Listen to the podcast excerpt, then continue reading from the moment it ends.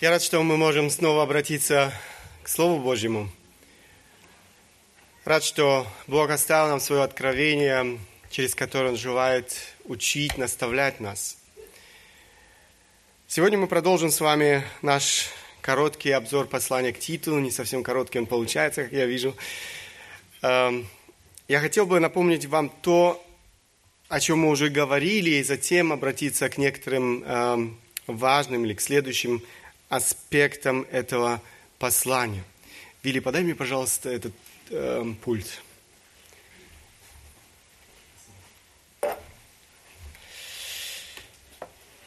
Благодать преображающая – это та важная тема, э, которой апостол Павел, или о которой апостол Павел говорит в этом э, послании – Божья благодать имеет удивительную силу преображать жизнь человека. Вы не найдете э, ничего подобного в этом мире. Нет другого средства. Люди пытаются. Сегодня есть много методов э, переделать человека. Но все это нисколько не сравнится с тем, что делает Божья благодать в нашей жизни. Человек, познавший Божью благодать, не может остаться прежним. Если человек утверждает, что он познал Божью благодать, и при этом не изменяется, что-то не в порядке в его жизни. Скорее всего, он не знает Божьей благодати. Скорее всего, он не знает настоящего спасения. Жизнь человека, познавшего Бога, познавшего Божью благодать, эм, будет радикально преображаться. Об этом говорит Слово Божье. Божья благодать освобождает человек из рабства, из самого э, большого рабства, это рабство греха. Она ведет его к благочестию. Именно эта важная тема, как я уже сказал, стала предметом этого послания, послания к Титу. Это то, чему учит апостол Павел своего ученика. Он наставляет его он передает эти истины ему в первую очередь и дальше, конечно же, Церкви Божьей. При этом он обращается к разным аспектам жизни Церкви. После короткого приветствия апостол Павел обращается к первому важному аспекту жизни Церкви и говорит о благочестивой жизни руководителей Церкви или пасторов Церкви. Благочестивая жизнь руководителей Церкви – как я уже в прошлый раз говорил, благочестивой церкви, благочестивых членов церкви не бывает без благочестивых руководителей церкви, без благочестивых пастырей. Задача Тита состояла в том, чтобы наставить церковь в здравом учении, но и поставить служителей церкви, которые э, в свою очередь могли бы и дальше наставлять верующих людей в Слове Божьем и помочь опять же, каждому отдельному члену церкви возрастать в благочестии. Важная задача руководителей церкви – вести каждого отдельного верующего человека э, или каждого веренного ему Богом человека к духовной зрелости. И духовная зрелость, она всегда выражается в благочестивой жизни. В жизни, которая полна дел веры – Однако для того, чтобы пастора могли оказывать влияние на церковь и воспитывать благочестивых учеников Христа, они сами должны соответствовать э, тем требованиям, которые к ним э, предъявляет сам Бог. Они должны не только обладать способностью ясно и доступно проповедовать Слово Божье, они должны стать примером благочестия, они должны демонстрировать пример жизни которая преображается благодатью. Именно поэтому апостол Павел уделяет этому аспекту серьезное внимание. Он говорит о важных критериях, которым должен соответствовать руководитель или пастырь церкви. К сожалению, в современных или во многих современных церквях сегодня совершенно игнорируют этот текст, совершенно игнорируют эти э, требования, которые Бог предъявляет Э, к служителям.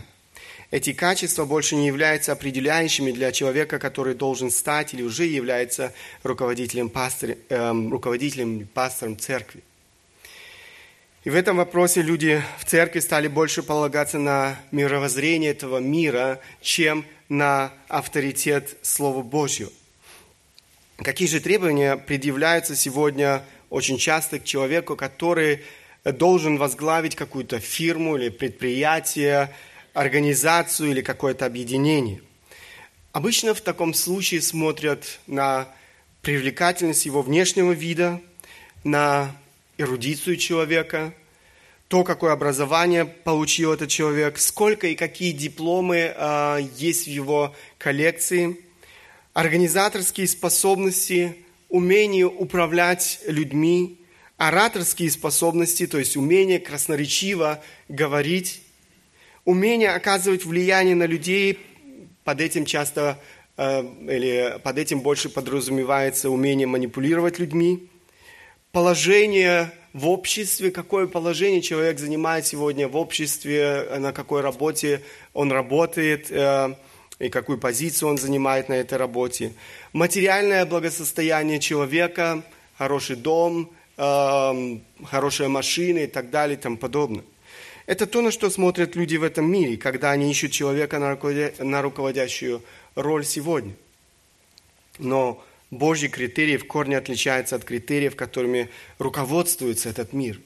К сожалению, если вы посмотрите, и я слышу снова и снова о церквях, которые столкнулись с этой проблемой, э, где э, э, пастырь церкви или на служение пастора церкви призвали человека, который просто занимал хорошую позицию эм, в этом обществе или на своей работе. Именно поэтому люди решили, что раз он там хороший руководитель, он будет хорошим руководителем и в церкви.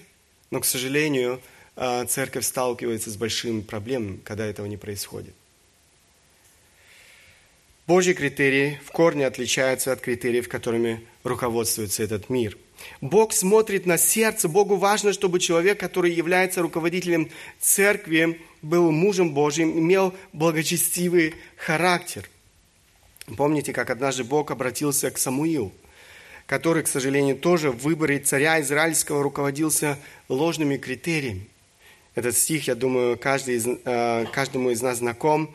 Первое царство, 16 глава, 17 стих – но Господь сказал Самуилу, не смотри на вид его и на высоту роста его, я отринул его, я смотрю не так, как смотрит человек, ибо человек смотрит на лице, а Господь смотрит на сердце. Вот это то, что для Бога важно. Сердце человека, характер человека, образ жизни человека.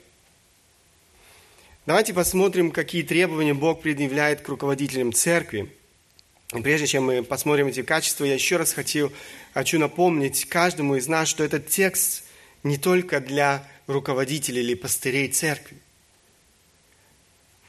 Конечно же, чтобы быть пастором церкви, необходимо соответствовать этим качествам и требованиям. Необходимо это потому, что, как мы уже говорили, пастор – это не только тот, кто проповедует Слово Божье, учит церковь, но и своим личным примером показывает, как Божья благодать или учение Христа трансформирует, преображает жизнь человека. Он является примером для подражания. Автор послания к евреям призывает верующих людей э, помнить наставников и подражать их вере. Смотрите, э, Евреям 13 глава 7 стих. «Поминайте наставников ваших, которые проповедовали вам Слово Божие, взирая на кончину их жизни, подражайте вере их» наставники, лидеры, пастыря э, являются образцом для подражания. Наш, наш текст актуален для каждого без исключения человека. Каждый верующий должен стремиться к этому в своей жизни. Каждый должен стремиться к тому, чтобы стать образцом.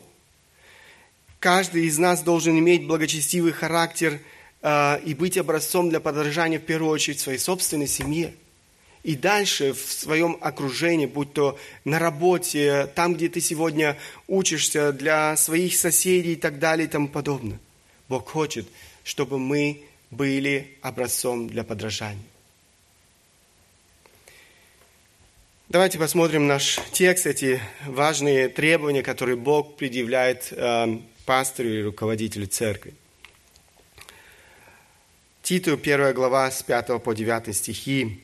«Для того я оставил тебя в Крите, чтобы ты довершил недоконченное, поставил по всем городам пресвитеров, как я тебе приказывал.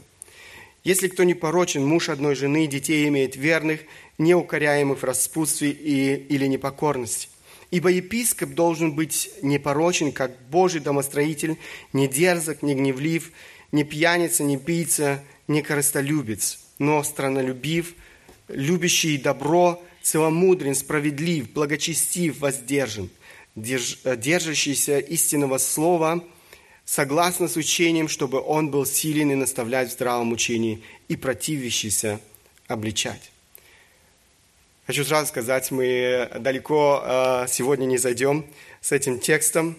Мы остановимся сегодня на э, пастыре его семье, этих трех первых качествах, о которых, э, которые мы читаем здесь в шестом стихе. «Если кто не порочен, муж одной жены, детей имеет верных, неукоряемых в распутстве или непокорности». Первое качество непорочен, имеет более общий характер.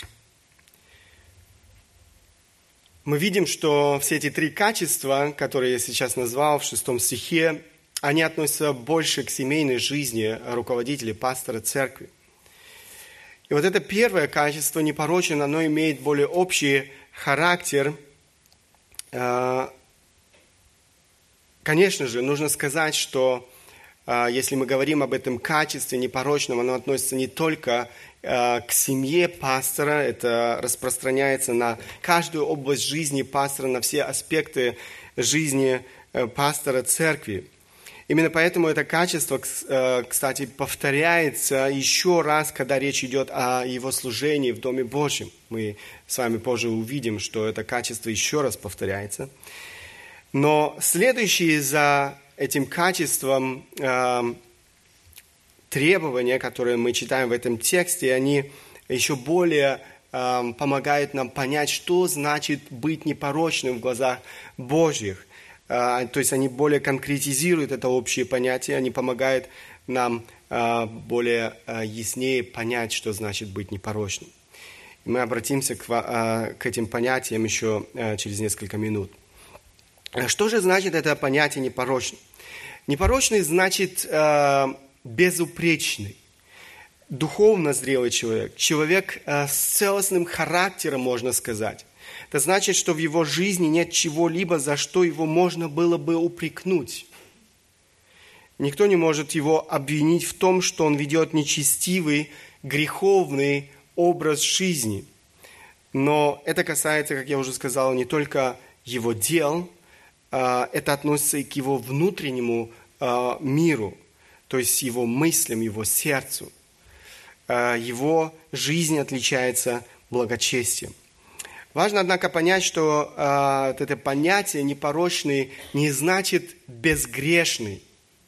Иногда люди э, смешивают эти понятия э, непорочный значит безгрешный. Если бы непорочно означало безгрешный, мы бы не, не нашли ни одного человека, который был бы достоин э, этого служения пастыря или руководителя церкви, потому что таких людей на этой земле просто-напросто нет.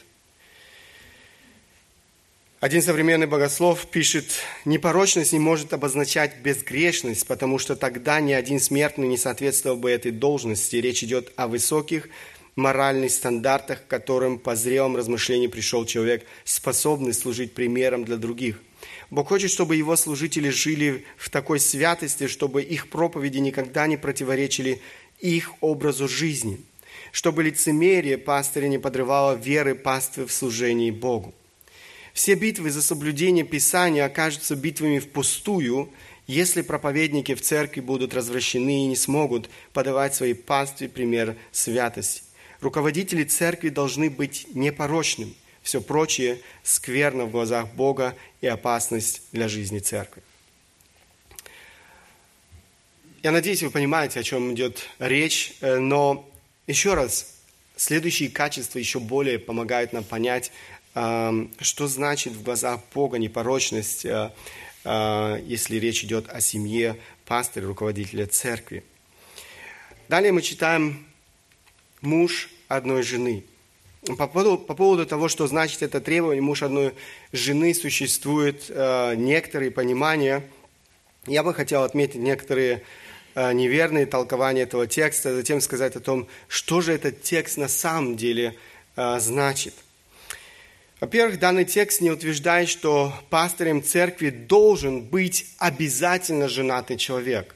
То есть этот текст не утверждает этого. Есть церкви, которые придерживаются подобного понимания.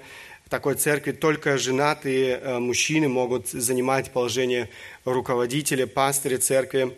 Однако Павел не мог учить тому, что сам не практиковал в своей жизни – сам апостол Павел был неженатый человек, несмотря на это он был апостолом, он был э, пастором, он был руководителем церкви. Кроме того, и в окружении апостола Павла были люди, которые были неженаты, несмотря на это были призваны на пасторское служение. Тимофей, один из верных учеников апостола Павла, э, был одним из них. Мы не находим и других текстов Священного Писания, которые бы Э, поддерживали подобное понимание данного текста.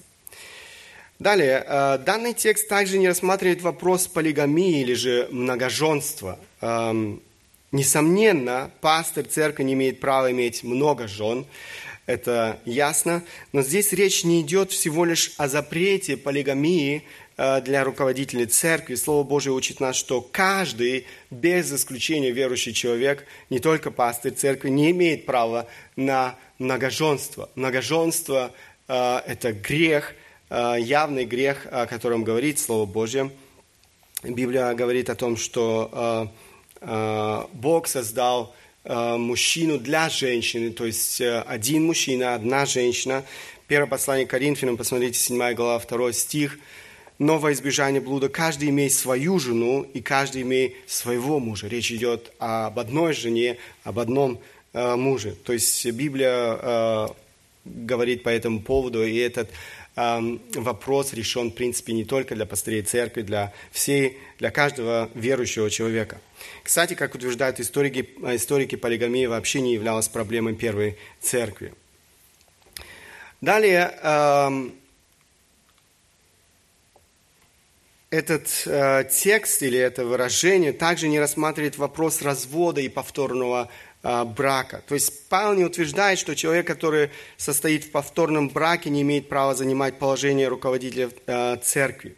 Вопрос развода и повторного брака не является предметом данного текста. Есть много других э, текстов в Священном Писании, которые рассматривают этот непростой вопрос.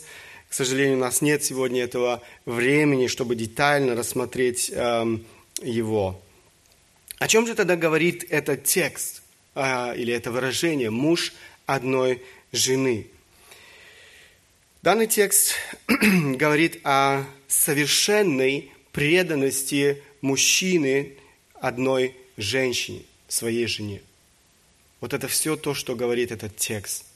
Речь идет о человеке, который безупречен в своей супружеской и сексуальной жизни – и это должно быть очевидно для всех людей в его окружении, как для верующих, так и неверующих людей. Он целиком и полностью посвящен одной женщине, своей жене. Такой человек отличается своей нравственной чистотой. Речь идет не только о поведении. Заметьте, я снова и снова эм, обращаю наше внимание на это. Речь идет не только о поведении, о внешней э, стороне нашей жизни, но и мыслях мужчине, внутреннем мире э, каждого из нас. Иисус дал ясно понять, что всякий, кто смотрит на женщину с вожделением, уже прелюбодействовал с ней в сердце своем.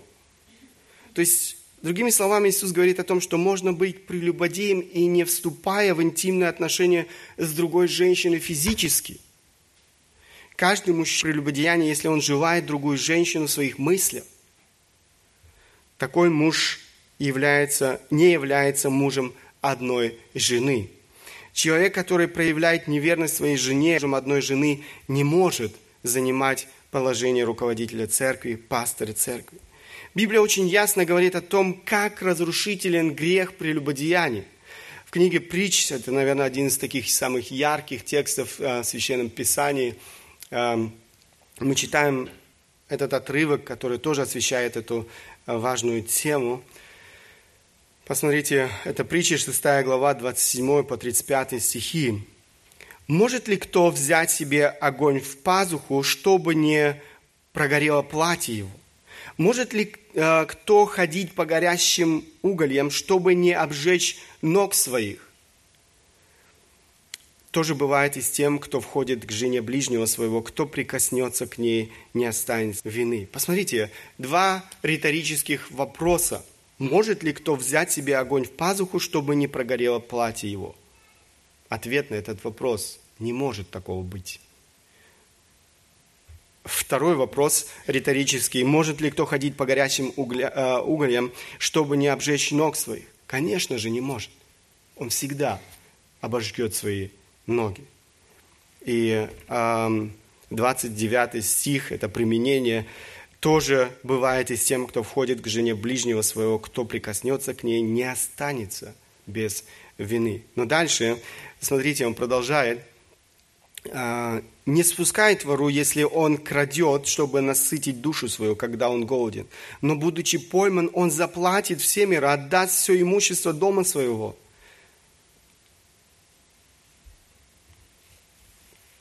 Кто же прелюбодействует женщину, того нет ума. Тот губит душу свою, кто делает это. Побои и позор найдет он, и бесчестие его не изгладится, потому что ревность ярость мужа, и не пощадит он в день мщения. Не примет никакого выкупа и не удовольствуется, сколько бы ты ни умножал даров. Заметьте, э, я подчеркнул здесь эти слова, бесчестие его не изгладится.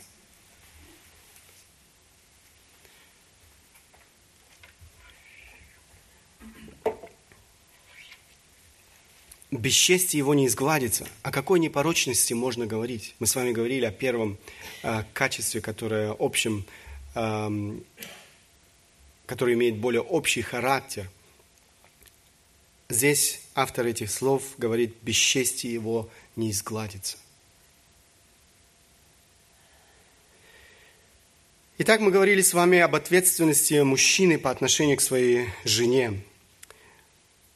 Далее мы все еще остаемся в рамках семьи. Вслед за требованием, которое касается мужчины по отношению к его жене, следует другое требование, относящееся к детям.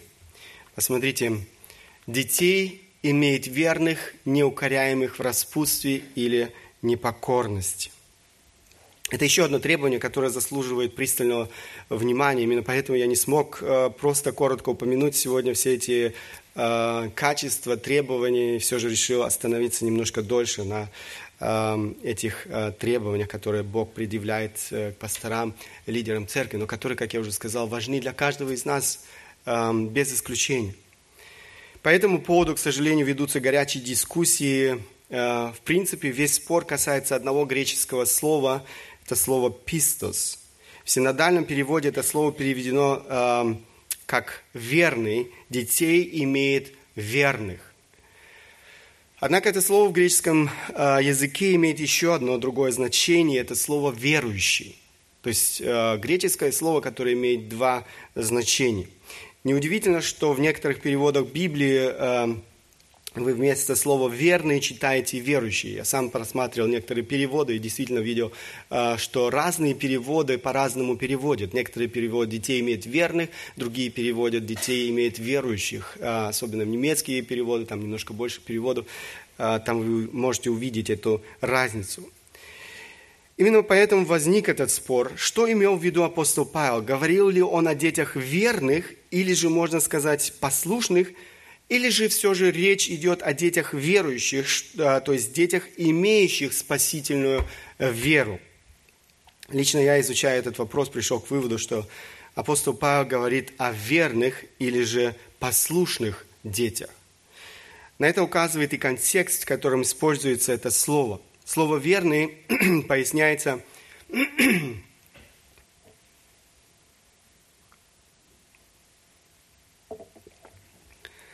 Оно поясняется дальше апостолом Павлом. Он говорит, неукоряемых в распутстве или непокорности. Дети, неукоряемые в распутстве или непокорности. Речь идет не просто о детских шалостях. Все дети, а, к сожалению, проявляют а, тут и там непослушание. Мы, а, родители, воспитываем, наставляем наших детей в Слове Божьем. Но здесь речь идет не просто о детских шалостях, а речь идет о распутном, безнравственном, аморальном образе жизни. Речь идет о детях, которые не желают подчиниться авторитету своих родителей, они проявляют открытое бунтарство. Э, это своего рода мятежники. Если бы речь шла о верующих детях, то подобное дополнение не имело бы большого смысла – Такое поведение не может характеризовать верующего человека. Жизнь верующего человека должна э, характеризовать нравственная чистота и покорность. Распутство и непокорность характеризуют всегда неверующего человека. Конечно же, это не единственный аргумент. Есть еще один веский аргумент в пользу прочтения слова «писцес» как «верные», а не «верующие», который необходимо учитывать при рассмотрении этого стиха. Учитывая, опять же, весь контекст э, священного или э, учения священного писания о спасении человека, его духовном рождении, понимаем, что спасение э, человека происходит исключительно благодаря божественному вмешательству, а не силу человека. Человек не спасается благодаря хорошему воспитанию – да, мы несем, как родители, мы несем большую ответственность за, наши, за наших детей. И Библия э, говорит о том, что дети, э, родители оказывают огромное влияние на своих детей. Мы об этом еще будем говорить. Но все же э, никакое хорошее воспитание не может изменить греховную природу человека. Даже самое лучшее воспитание не способно это сделать. Это под силу одному Богу. Доктор Уильям Беррик, эм, еще один современный богослов, мне кажется даже, что он проповедовал у нас однажды уже, пишет по этому поводу следующее. Э, с точки зрения богословия, то есть учитывая всю полноту библейского учения, родители не способны дать или гарантировать спасение детей – у родителей есть определенная ответственность за воспитание детей, однако нигде Священное Писание не указывает, что отец может определить веру своего ребенка. Каждый человек лично несет э, ответственность за при, принятие либо отвержение Евангелия. Родители не Святой Дух. Благочестивые, послушные, последовательные пастыри, управляющие домом своим с высшей степенью мудрости, проявляющие благочестие в характере и делах – могут воспитывать в семье ребенка, который не верит в Евангелие. Однако ребенок э, принимает Христа значительно позже, в зрелом возрасте. Неужели за это служителя следует снимать с пасторского служения? А что можно сказать о пастыре, чьи дети исповедовали веру, живут в повиновении родителям, имеют прекрасные отношения, но через какое-то время один из взрослых детей полностью уходит от веры, рвет отношения с родителями и живет как блудный сын? Нужно ли выбрасывать отца такого человека из церковного совета и снимать с пасторского служения после 40 лет верного и последовательного служения в Слове? Если мы будем настаивать на том, что для того, чтобы нести служение старейшины или пастора, э, чтобы нести служение старейшины или пастора, у соответствующего служителя должны быть верующие дети, нам придется выбросить описанного выше брата на улицу.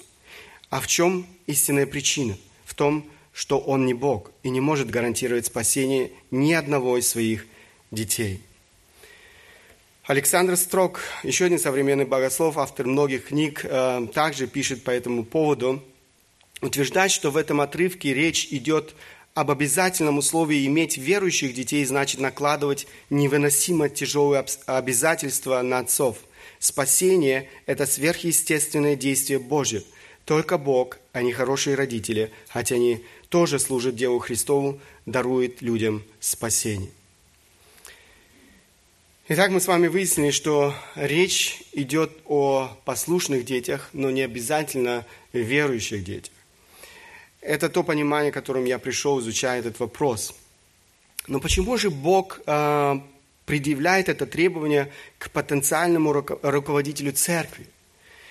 Верность детей, их покорность своему отцу говорит очень много о самом отце, о его характере, о его способности руководить и заботиться о людях. Все очень просто. Если он не способен позаботиться о своих детях, не способен вести и направлять детей в собственном доме, он не будет способен заботиться о людях в церкви. Семья является церковью в миниатюре. И если человек не способен сделать это в своей маленькой церкви, он не будет способен сделать то же самое в жизни церкви. Александр Строк, человек, которого я уже, или богослов, которого я уже эм, цитировал, снова пишет по этому поводу. Управление по местной больше похоже на управление семьей, чем на управление бизнесом или государством. Человек может быть успешным бизнесменом, выдающимся государственным деятелем, блестящим менеджером или превосходным военным руководителем, но вместе с тем быть ужасным старейшином, старейшиной церкви или отцом. Таким образом, способность человека хорошо управлять э, своим домом и семьей является предпосылкой для управления домом Божьим. Распутные и непокорные дети подрывают авторитет своих родителей – такой человек не будет пользоваться доверием церкви. Такой человек не был уверен в малом, поэтому ему невозможно доверить больше. Итак, мы посмотрели с вами требования, которые в первую очередь относятся к семье пастора. Ни один человек, ни один человек не может быть успешным руководителем в церкви, если он не является успешным руководителем своей собственной семье. Это то, чему учит Слово Божье.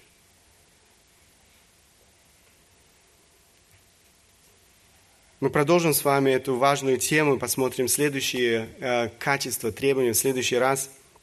Я бы хотел, чтобы каждый из нас посмотрел э, свою собственную жизнь. Как я уже сказал, этот текст относится, конечно же, в первую очередь к руководителям церкви, пастырям церкви, мужчинам, но не только. Этот текст обращен к каждому из нас – вопросы, которые я бы хотел задать для, для размышления. Отличается ли твоя жизнь непорочностью или, или же безупречностью? Каким знают тебя люди в твоем окружении? Подаешь ли ты повод для упреков? Или же, возможно, ты знаешь, в чем тебя упрекают снова и снова люди в твоем окружении? Бог хочет, чтобы наша жизнь отличалась безупречностью, непорочностью, чтобы не было повода э, у кого-либо для того, чтобы обвинить нас в чем-либо. Второй вопрос. Отличается ли твоя жизнь посвященностью одной женщине, твоей жене? Если это применить к женщинам, отличается ли твоя жизнь посвященностью, посвященностью одному э, мужчине, твоему мужу. Речь, как мы уже с вами говорили, идет не только о поведении. Речь идет о чистоте наших мыслей. Сегодня не просто сохранять свои мысли в чистоте. Одна из проблем современных мужчин – это порнография. Порнография стала большим проклятием для многих современных мужчин –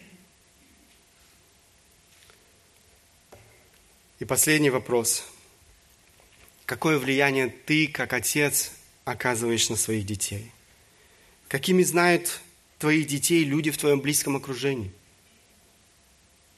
Знают их как тех, кто проявляет послушание, или как тех, кто, э, кто не знает границ?